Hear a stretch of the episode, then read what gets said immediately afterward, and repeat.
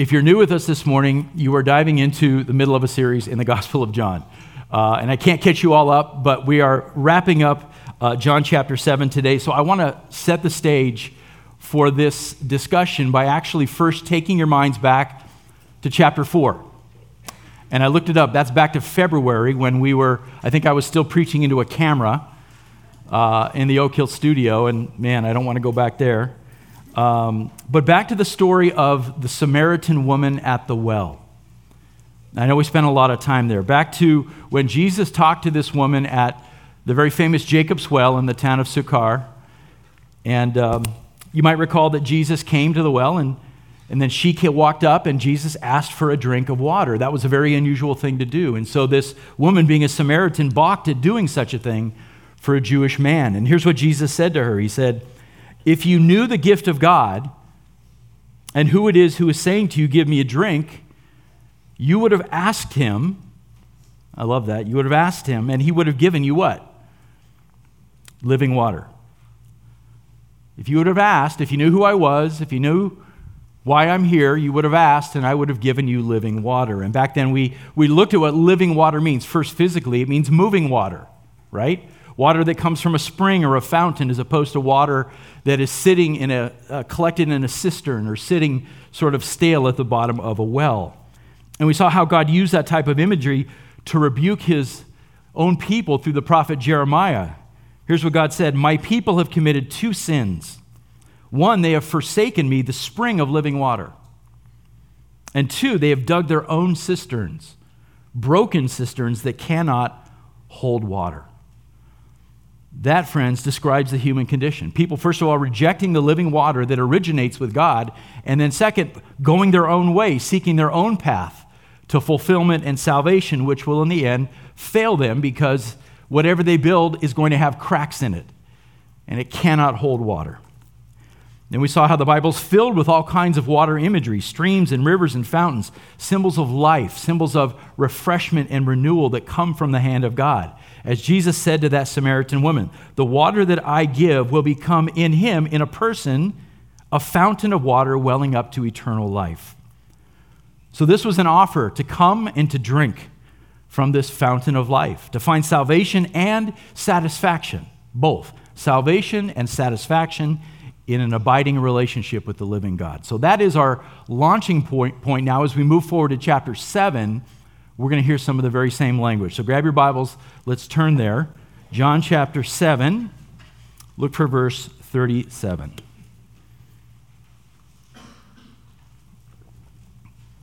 So last week we were reading about this amazing scene in the temple courts in Jerusalem. The crowd is listening to Jesus teach in the temple during the Feast of Tabernacles. And in particular, we took note of the confusion among the crowd, all this wide variety of opinions about who Jesus is, and all this confusion that was going on. There were, there were local people there from Jerusalem listening. There were pilgrims from all over the ancient world who had come for the feast. They were there. And of course, there were the villains in the story, right? The religious authorities who were skulking in the back, listening very carefully to everything Jesus said. And now we pick up the narrative in verse 37. Since that time, a few days have passed and Jesus is back in the temple now, and the crowds once again have gathered around him. Verse 37 says this Now, on the last day, the great day of the feast, and we'll come back to that in a second, Jesus stood and cried out. Last week we looked at that verb for cried out. It's krazo, and it refers to a loud, emotional plea. So Jesus stands up and he raises his voice so that everyone will hear. And he says, If anyone is thirsty, let him come to me and drink. He who believes in me, as the scripture said, from his innermost being will flow rivers of living water. Now, that sounds very much like the invitation that he had given to the woman at the well, right? Ask, and I'll give you living water. Here we see, come to me and drink. Now, I'm going to pause there for a moment. Um, I have hesitated over the last few weeks to dive into in detail the meaning and the background of the Feast of Tabernacles. And for a historical nerd like me, this has been very hard. I've been patient. But today is the day that we have to look at this, and here's why. Because what Jesus just said there in verses 37 and 38 have everything to do with the symbols that go along with the Feast of Tabernacles. This is just one of those times, and there are many in Scripture where 2,000 years later and in a land far away from Israel, without context, we just don't fully understand what's going on. So we need to take the time to talk about it. There's a, first of all, a whole litany of names that go with this feast. It's called the Feast of Tabernacles, it's called the Feast of Booths, it's called the Feast of Shelter, sometimes it's called the Feast of Ingathering. And even in Israel today, it's often referred to as the season of our rejoicing. It's first commanded by God in Leviticus 23. Let me put some of the words on the screen. Leviticus 23, where the Lord spoke to Moses. And he said, Tell the Israelites, the festival of booths to the Lord begins on the 15th day of this seventh month and continues for seven days, after you've gathered the produce of the land. This is a permanent statute for you throughout your generations. You are to live in shelters for seven days, so that your generations may know that I made the Israelites live in shelters when I brought them out of the land of Egypt. I am the Lord your God. So this still goes on today, whether it's it's Jews in America or in the West who are, are, are keeping up with the high holidays, or if you go to Israel, it is widely celebrated. In fact, this is, I just gave, wanted to give you some pictures. These are the types of booths that Jews even today build in their backyards all over Israel. They put up these temporary shelters, often with palm fronds and all kinds of natural materials. And although they're, they're called to live in them, most of them just go in there for meals. they're sort of cheating the, you know, cheating the system a little bit, but they're, they're designed to be lived in. That's the original intention of, of the command. So you saw that. I'll just leave that up there and you can, you can look at it. Um, so in the original command of Leviticus 23, you heard two purposes for this feast. Number one, there was a reference to the produce of the land. So tabernacles is a feast of thanksgiving to God, first and foremost, for his provision of the rain, we forget that Israel is an agricultural society. Without rain, they're in trouble. So, thanking God for the rain and for the fall harvest, mainly figs and olives and grapes and pomegranates at that period of time. And then, second, it's a reminder of how God cared for and provided for Moses and the Israelites during those wilderness wanderings, when he provided, first of all, manna from heaven and then water from the rock. And it's that water that becomes very important in the Feast of Tabernacles and in our story in John 7. You remember the story back in Exodus 17. The Israelites had, had escaped from Egypt and they were in the wilderness of Zin, and they, then they traveled into this, to this place called Rephidim, and the people camped there, but they were so thirsty they thought they would die. And so they began to grumble against Moses, as they were wont to be, right? They grumbled against Moses. They demanded that he produce water. And as the story goes, Moses goes to speak with the Lord. and He says, Lord, what do I do with these people? yeah, and God instructed Moses to, Moses to go to the rock at Horeb and to strike it with his staff, and he did. And that's where the Lord produced this water from the rock, which is the last place you would expect to find water. Is such an amazing miracle. But listen, what did God produce? Living water that saved in a physical sense. He produced life saving water from a rock that, in a physical sense, saved the lives of his people. So keep that imagery in mind as we go along. Now, there's also a whole bunch of eschatological references in the Feast of Tabernacles as well. First, it looked forward to the final harvest that the, that the Jews everywhere, Jews everywhere looked forward to, the ingathering of all the Jews that had been scattered across the nations. All of them would be gathered. There'd be a great harvest at the time that the Messiah reestablished his kingdom on the earth. And of course, we know that Jesus will be the focal point of that when he returns. Second, I look forward to a number of biblical prophecies that talked about water, living water, flowing from the throne of God in Jerusalem, where Messiah would be enthroned as king. And of course, Jesus is at the center of all that. So the Feast of Tabernacles is filled with messianic imagery. All this becomes very important when Jesus stands up in the temple courts to speak. Now, notice how Jesus says in verse 38, he says, as the scripture says. Now, scholars have looked, and he's not quoting a specific passage or a set of passages. What he's basically doing is summarizing a whole bunch of biblical teachings that come from the Old Testament that speak of this imagery of living water. I'll give you a couple of examples. Zechariah 13:1. On that day, the great day of the Lord, a fountain will be opened for the house of David and for the residents of Jerusalem to wash away sin and impurity. Zechariah 14:8, on that day living water will flow out from Jerusalem. Isaiah 55:1, God says to his people, "Come, everyone who is thirsty, come to the water." Isaiah 44 3, which describes what God will do on the great day of the Lord and brings in the Spirit as well. It says, For I will pour water on the thirsty land and streams on the dry ground. I will pour out my Spirit on your descendants and my blessing on your offspring.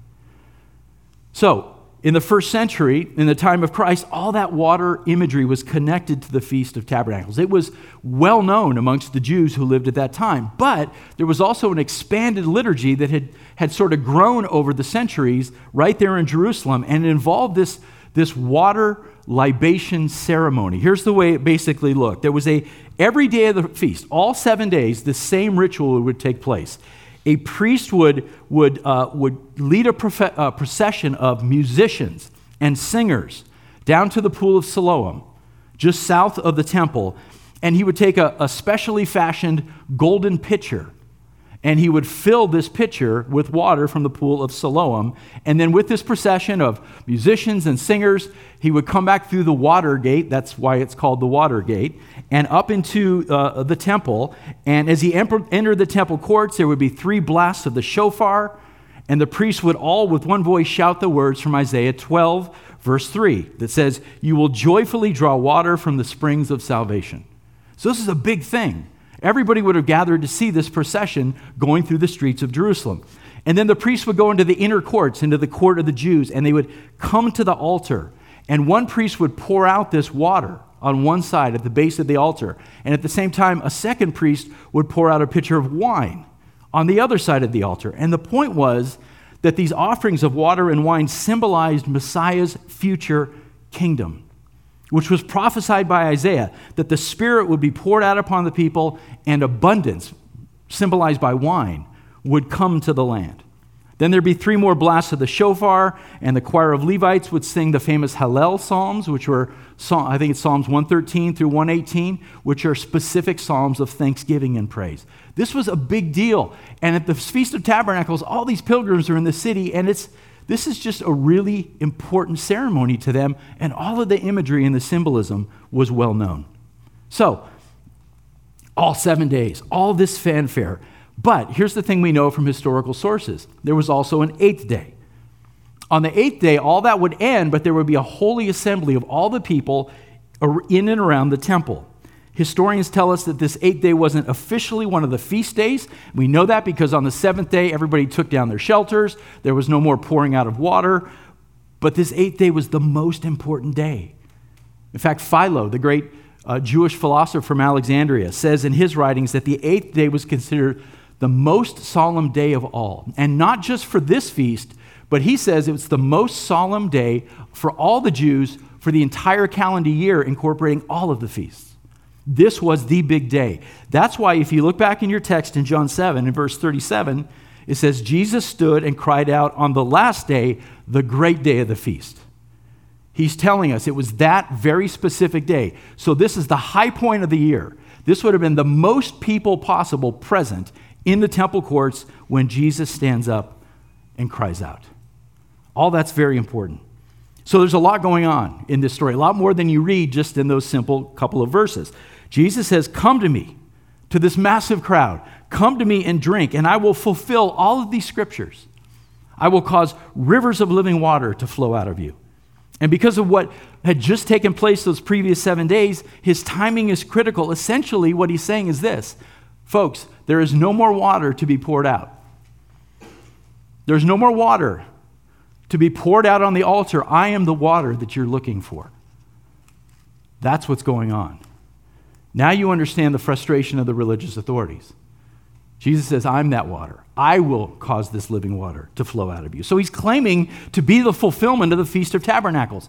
And, and, and, we've seen this all throughout, right? We've already talked about Jesus as the bread of life, right? He is the symbol of that manna that was given, right, to the Israelites to sustain them in the wilderness. Jesus as the spiritual rock, Paul says that the wilderness generation drank from. Jesus is the true tabernacle, Jesus is the true temple. And now, John wants us to see that he fulfills the meaning behind the Feast of Tabernacles. He is the one who provides living water from the very throne of grace. There's a lot going on here. So, at the end of the message, we're going to come back to those couple of verses and do some application. Those are very, I mean, if you want to highlight a section here, verses 37 to 39 are so critical. But what I want to do before we get there is to briskly, that's my word for the morning, briskly walk us through the rest of the narrative here in chapter 7.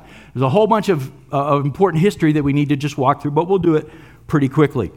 What we're going to see in, in the rest of this chapter is pretty much a continuation of what we saw last week confusion and division among the people in the crowd. They're, they're, they're confused, right? Jesus stands up in front of this massive crowd and he makes this startling claim about rivers of living water.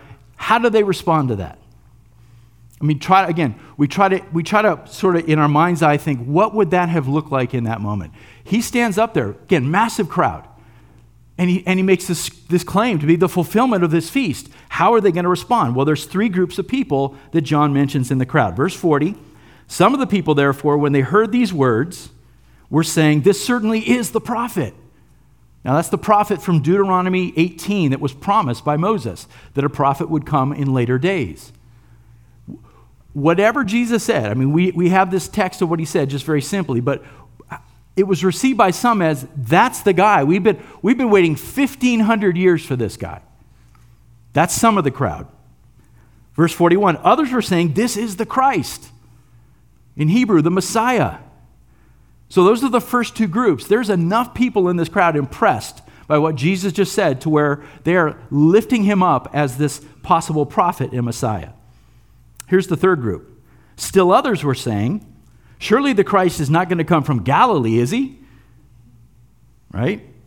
Has not the scripture said that the Christ comes from the descendants of David and from Bethlehem, the village where David was or where David lived?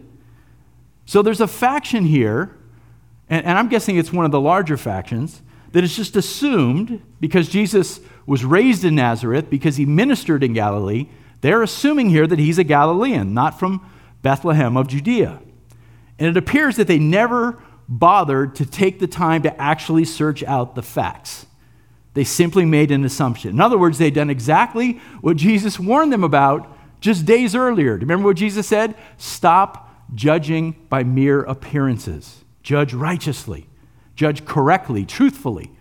But these guys apparently don't have the time to, to invest, to actually investigate the facts and to find out that he was born in Jerusalem. So, verse 43 is this great summation. So, a division occurred in the crowd because of him. Some of them wanted to seize him. So, you, so there's at least a portion of the crowd that is so angry at what he said because of the wildness of his claim to be the fulfillment of tabernacles that they want to grab hold of him. So, you see all this division. Now, I think it's worth noting here that while the world doesn't think of Jesus as a divider, in fact, if you ask the average person who's never really read the Bible, just gotten sound bites, what will they say? Oh, Jesus is this really nice guy, right? Just he's all about love and peace and all this other stuff. But here and in so many other places, we see that when Jesus makes claims about himself, it necessarily divides people. The truth necessarily divides. Now, we shouldn't, as Christians, we shouldn't be obnoxious about that, but when we simply speak truth, even humbly, we have to expect that the truth is going to naturally divide some. By the way, this was prophesied at his birth, right? How many of you guys remember the story of Simeon from Luke chapter 2?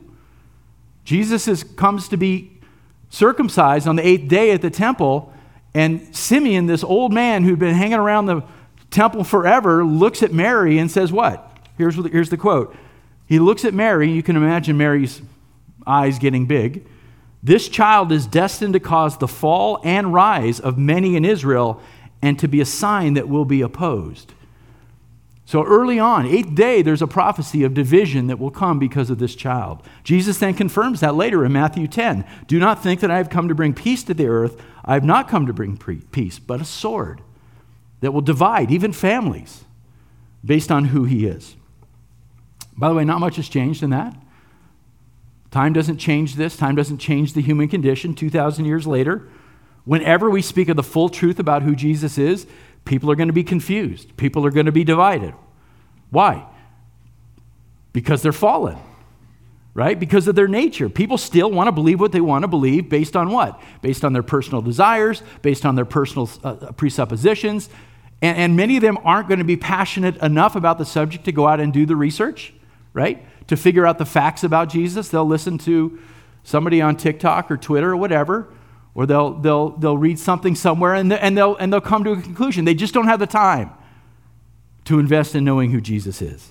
So they fall into the same trap as so many in Jerusalem that day. They make assumptions and they're wrong. They don't judge righteously, they judge by mere appearance, they judge superficially. That's why we as Christians need to build relations, relationship with, with lost people so that we can explain more, so that we can dig in with them, because they're not going to get it from the world. Have you noticed this? People are not going to get the full truth about Jesus from the world. It's up to us. It's up to us. Okay, so let's keep moving. Look at verse 45. Now remember, we talked last week about the temple guards. You guys remember this? The Sanhedrin, the ruling body of Israel, had this temple guard that was sort of their personal security service. And so, as Jesus is saying these outlandish things in the temple courts, they sign an arrest warrant and they send the temple guard to go get him. But things didn't work out as planned. Look at verse 45. The officers or this guard came to the chief priests and Pharisees, and by the way, they show up and Jesus is not with them. Jesus is not in handcuffs. And they, the Sanhedrin, said to them, Why did you, why did you not bring him? And these officers answered, This is amazing. Never has a man spoken the way this man speaks. What an interesting scene this is. I know we have law enforcement officers here at Oak Hill. Can you imagine? You're sent to arrest somebody, and you come back to your commanding officer and you say, can't do it. I've just never met a guy like this. I just I couldn't arrest him. I just couldn't do it. I mean, you're in for a tongue lashing, right?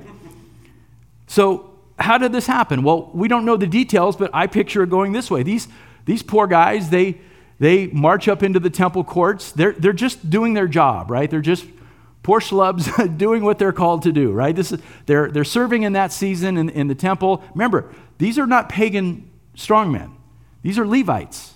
Remember, the Levites were the tribe that was given responsibility over the temple grounds. And just these guys happened to be, for whatever reason, picked them out and said, Well, your job in the temple courts is to be the police force. They're like, All right, I'll do this. But, but they're, so they're not, they're not who we might, we might picture big, you know, uh, Neanderthal guys who are just not thinking. No, these are Levites. These are, these are, these are Jews. The key to understanding this is these guys would have been around teaching all the time. They monitored the temple grounds. They would have heard rabbis teaching all over the place. They're teaching about this, teaching about that. But on this day, they're working their way. The crowd must have been massive. Again, it's the biggest day of the year. They're, you can imagine they're trying to fight a path through the crowd. And as they're doing that, they're, they're, there's no way they're, they're not hearing Jesus speak. He's crying out above the crowd. And something comes over them as they, you, again, I, I'm just, I'm surmising. They get to the front and they're listening and they're just, they're mesmerized. And they find themselves just standing there as part of the crowd listening to him. And for whatever reason, I don't know the work that God's doing in their heart, but they can't arrest him. Now, now does that mean that we know that they understood who Jesus was? No, we, we don't know. We're not getting given that information. We don't know if they, you know, put their trust in Jesus. We don't know anything. All we know is this. They come back and say, never heard anything like this before. Never seen a guy like this. And so when they come back empty handed, here's what happens. Verse 47 The Pharisees answer them, You have not let, been led astray, have you? Or you've not been fooled too. No one of the rulers or authorities or Pharisees has believed in him, has he? So let me translate that for you. You idiots. you let him fool you? Are you serious? And this is exactly the type of response that you would expect from a group of prideful, pampered, power hungry elites in that society. In fact, I always go back to this picture. I mean, I like, I, like, I like to see pictures of things to sort of set the tone. That's what we're talking about. Pompous, pampered, prideful, and a desire for power. All those P's. So rather than asking the guards, and this would have been the right thing to do hey, guys, what did you hear? You know, wh- why? What, what, what caused you to come back here without him? I mean, heaven forbid they actually learn from somebody else, right? But they can't, they're too prideful. Instead, these austere men in all their religious garb look down their noses at these Levites and try to shame them. They say, in effect, look around. All of the scholars and all of the spiritual authorities have rejected this man, so what's wrong with you? That's basically what they say. In other words, Stay in your lane and stop thinking. Just listen to us. It's rough, isn't it? And they do it so arrogantly. Look at verse 49. They say, But this crowd, which does not know the law, is accursed. So they go from labeling these guards as fools to making this sweeping statement about the entire crowd of Jews who have come from all over the world to celebrate the feast, and they call them just a bunch of uneducated, unspiritual rubes, cursed by God. And this lines up. I mean, if you look at outside historical sources, outside the Bible, you find that this is true. The, the religious establishment in Jerusalem had great contempt for the average, ordinary citizen of Israel in that day. They saw them as, as those things uneducated, unspiritual. They failed to keep the law, as they did, of course. The sad thing is, by virtue of their position, God had put them, put them in a position to be shepherds over Israel. They should have cared for the people. They should have taught the people. They should have bound up their wounds. But they did the opposite. Hundreds of years earlier, Ezekiel had already rebuked men just like this. How many of you guys have read Ezekiel 34? Every faithful pastor has agonized over Ezekiel 34 because it is so gripping. I'll just give you a, a few verses from it because it's powerful. It's a chapter all of us should look at. Ezekiel says, The word of the Lord came to me Son of man, prophesy against the shepherds of Israel. Prophesy and say to them, This is what the Lord God says to the shepherds Woe to the shepherds of Israel who've been feeding themselves. You go into ministry to feed yourself? Watch out. They're feeding themselves. Shouldn't the shepherds feed their flock? You eat the fat, wear the wool, butcher the fattened animals, but you do not tend the flock. You have not strengthened the weak, healed the sick, bandaged the injured, brought back the strays, or sought the lost. Instead, you have ruled them with violence and cruelty. Wow. They were scattered for lack of a shepherd. And you ask yourself, how is it that the Sanhedrin, how is it that the Pharisees of Jesus' day didn't see that they'd become exactly, exactly what God had warned? It's stunning. Okay, back to our text in John 7. Why are they acting like this? What's going on? Friends, listen to this. This is true of us as well. When human beings are put under stress, the truth about their hearts comes out. These men were under great stress. They can't, Jesus, they see as an enemy. He's somebody that's undermining their traditions, and they can't find a way to grab hold of him, and they're under great stress. They see their power slipping away, and when we have a fear of loss, truth about who we are comes out. We can't fake it anymore. The mask doesn't fit. And all of the sinful feelings that we have come gushing out. That's what's going on here. Their contempt for the people of Israel comes out. And they're not done. Look at verse 50. This is where the frustration really boils over.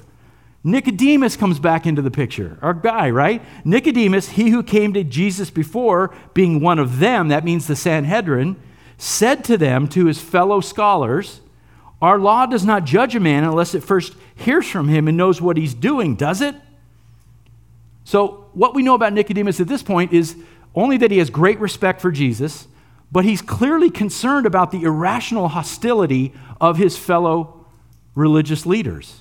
And he shows courage here in standing up to the, to the group. He says, Hey, guys, hey, time out. Take a deep breath. We haven't, we haven't given this man due process, have we? I mean, doesn't the law tell us that we should at least hear from him before we just grab him and execute him? And his point is this these guys claim to be lovers of the law, but here they are breaking the law right in front of Nicodemus. And he calls him out on it. But look how they respond in verse 52. They answered him, You're not also from Galilee, are you?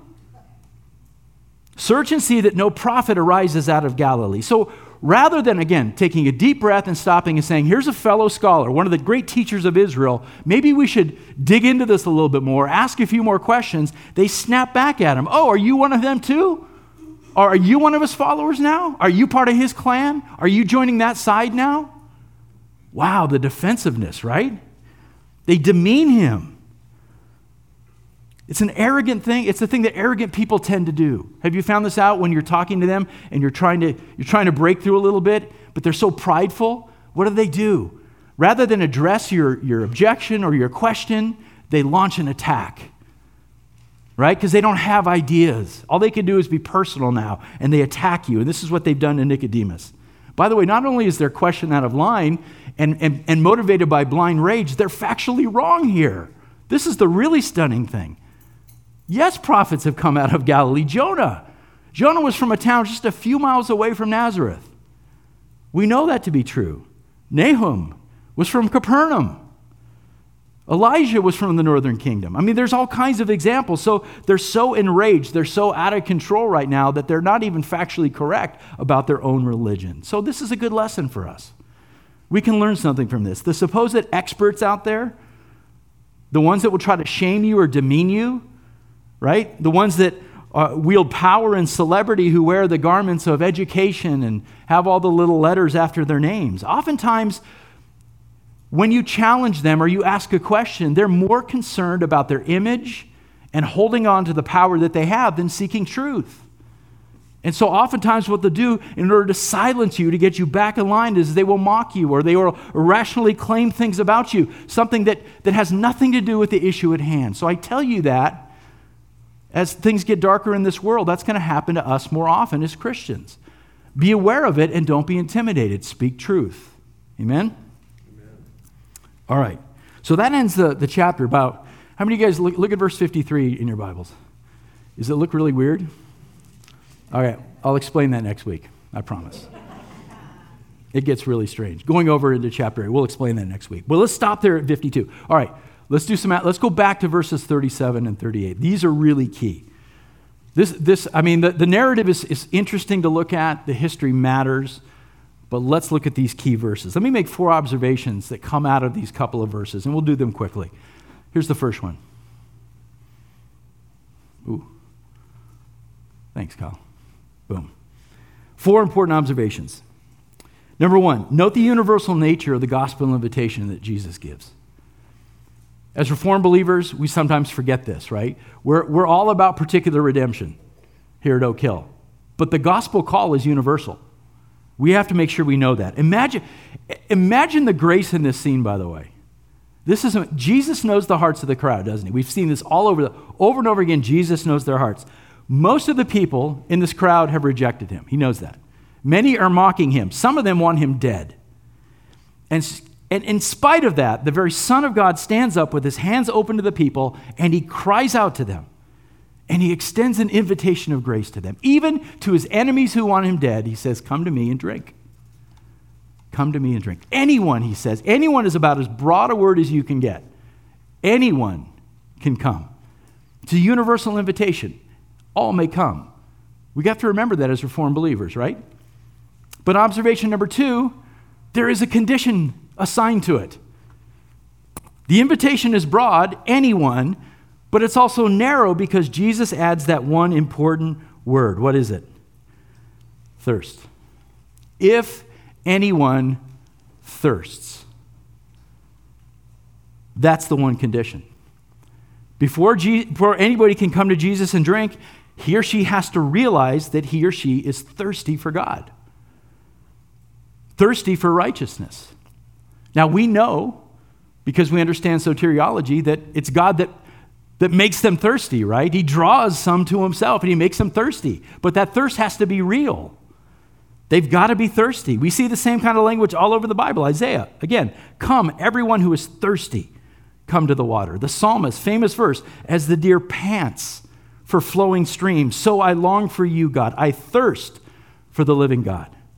David cries out in Psalm 63 God, you are my God. I eagerly seek you. I thirst for you. My body faints for you in a land that is dry, desolate, and without water. That's our world. That is our world. But here's the problem. As I said earlier, everybody is thirsty for something, but some people don't recognize it. They don't even, they're literally stumbling through life and they don't realize that they're just running around trying to slake their thirst. It's not even on their radar. They're just feeling and doing. They don't realize it at all. Others are just, they know that they're thirsty, they're just looking to slake that thirst in all the wrong places. John Piper is famous for having said this, and I think it's a brilliant quote. He says, The hardest work in ministry is not getting men saved, it's getting them lost. That's an interesting quote. The hard work is getting people to see that they're actually lost apart from Christ. They've got to get lost first. They've got to be thirsty. But once that's settled, the easy part of ministry is then to say, Oh, good, you're thirsty? Let me point you to the one that can satisfy that thirst. That's the easy part. The hard part is getting them lost. So we got to know that. Third observation the response that's called for is very, very simple drink. Spurgeon, in his commentary on this verse, says, Any fool can drink. It's true. Jesus keeps it as simple as can be, he doesn't add anything to it. By the way, what does drinking mean here? Well, it's the parallel that you see in verse 38 He who believes in me. Drinking is believing, believing is drinking, right? It's trusting in Christ alone. But Jesus didn't stand up there and go, Look, if anybody is thirsty, come to me and drink, and then I've got a bunch of assignments for you. Right? You got to do some other things as well. You got to do this ritual, or you got to go to this religious service, or come to me and drink, and then go out and do a bunch of good works. He doesn't add anything to it. So we talked about this a few weeks ago. What matters is, is not just coming to Jesus, but appropriating him personally taking him unto yourself, trusting him, clinging to him, both now and for all eternity. And using this water imagery, the, the best way to think about this is you, you can be walking through a desert and dying of thirst, and you come to a beautiful stream of water. And that's fantastic. But if you don't actually drink from it, it doesn't do you any good. So come and drink. Appropriate Christ personally. Don't just go, wow, that's a brilliant teacher, or wow, he's a really good guy. No, appropriate him, trust him, cling to him. So the summary here is the breadth of the promise is as wide as humanity. The condition of the promise is that you have to be spiritually thirsty. And the simplicity of the promise is that all you have to do is believe. What, what an amazing message, right there in the temple courts. Now look at verse 38. Jesus continues. He who believes in me, as the scripture said, remember he's summarizing the scriptures, from his innermost being will flow rivers of living water. Rivers of living water. What, what's the first image that pops into your head? Whatever it is, it's probably beautiful, right? When I was a kid, I'm dating myself now. When I was a kid back in the 70s, Coors, the beer company, you know what I'm, some of you know, Ross is like, yep, ran this this series of commercials that changed beer. It changed beer sales forever, right, Scott? And, and, and the picture. yeah, no Coors over here, boy. Whew. Sorry, man. Rocky Mountain Spring Water. Their commercials were all these pictures of beautiful water flowing from the Rocky Mountains, crystal clear water, and everyone. And, and they made it look like that's what their beer was actually made from, which is hilarious, right? But who wouldn't want their heart to look like that? Clean, clear rivers of living water flowing in it and out of it. What a beautiful picture that is. But I want you to see here where Jesus says that river of living water collects and pools. In your innermost being, he says. That's where it collects and pools. Now, that word in the Greek, koileia, literally means belly. Jesus could have used cardia, he could have talked about the heart, but here he chooses to use this word belly, this inner part of man. And scholars have wondered, well, why not just say the heart, Jesus? Well, I think that what he's using that image is because it's a reference that men and women, we crave things from our guts, from our bellies. We want to satisfy things. And the point is that when a person comes to Jesus and drinks, rather than craving earthly things in our bellies, that person's cravings are going to be satisfied in what he points to in verse 39 the indwelling Spirit of God. That's the truth. Our bellies crave all kinds of things. If you come to Jesus because you're spiritually thirsty and you drink and you appropriate Him, now those cravings in your gut, in your belly, will be satisfied in a life led by the Spirit. Now, I'm really tempted to launch into pneumatology here and to talk about the Spirit, but John has so much to say about the Spirit. I'm going to save that for another day. We're just going to. I hate, I hate going right past things like this, but I have to for time's sake. But we're going to come back to the Spirit, but understand that's what he's pointing to. That's why John says he was speaking of the Spirit. So, all this talk about living water, John is saying, hey, it's because of the Spirit. We'll get back to that at some point. Let's keep going. Observation number four, and we'll be done. Boom. The resulting river of living water flows out to others. This is so good. From your innermost being, Jesus says, will flow this river. What's implied there is not just that the living water collects and pools in you and you go, oh, this is so great, I've got the Holy Spirit. It's that it will flow out of you. Rivers that just stop and don't flow out, what happens? Yeah, things die in them. Right? The Dead Sea in Israel. Water comes in, water doesn't go out. What happens? It gets salty and everything in it dies. So there's got to be intake and there's got to be ingress, egress, intake, outtake. What, you know what I mean. In and out. What, what's the word I'm looking for, Adam? Thank you, outflow. Very good. Okay. No plumbers in the house. Okay. Um, so listen, this and, this idea of, of rivers of fl- uh, flowing water in you that flows out, it flows out to everybody, both believers and unbelievers. This is so important because the world we live in is parched and dry, isn't it? It's a barren desert. So we need to be channels of living water out into the world. That's the picture that's being drawn here for unbelievers, right? Channels of life.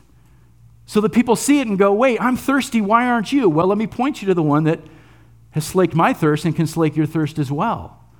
But that river of living water has to be shown to the world. It has to come out of you. And it, it, can't be forced, it has to be natural. Why? Because you're abiding with Christ. It naturally overflows into the lives of people around you.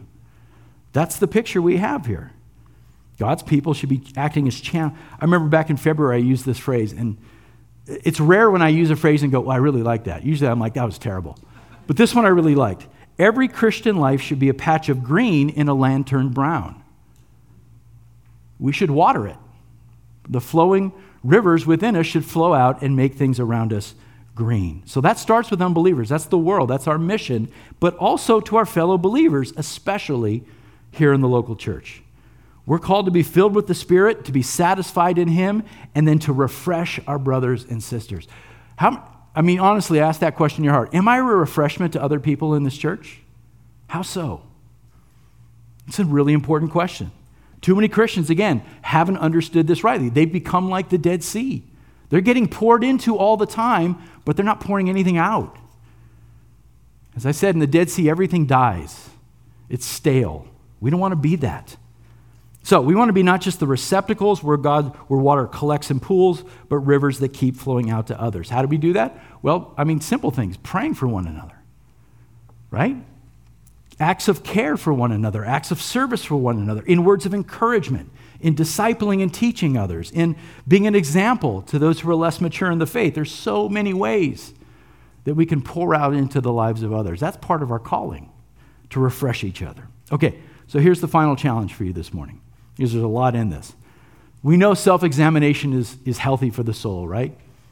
Not so that we can just beat ourselves up because there's no condemnation in Christ. We always have to remember that there's grace for every single day, but self examination is still good.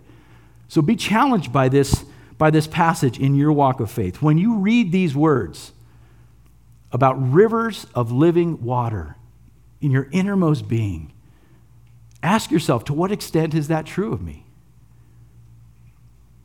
To what extent is that true of me? Since I've trusted in Christ, has it been my increasing experience? Because our walk with Christ is a growth process, right? Has it been your increasing experience that ever flowing, abundant rivers of living water have flowed out of me?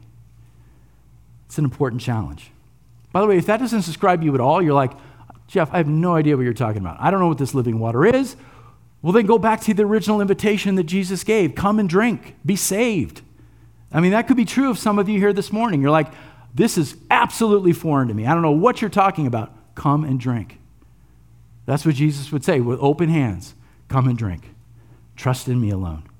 But if you've experienced moments of that living water within you, you're a believer and you're like, man, I remember some times when, whew, that living water was, I mean, it was bubbling up in me and I was just sharing my faith and I was loving other people in the church. But you're at that point in your walk where you're like, yeah, you know, it's more like a slow moving creek than, a, than a gushing river of, of life in me.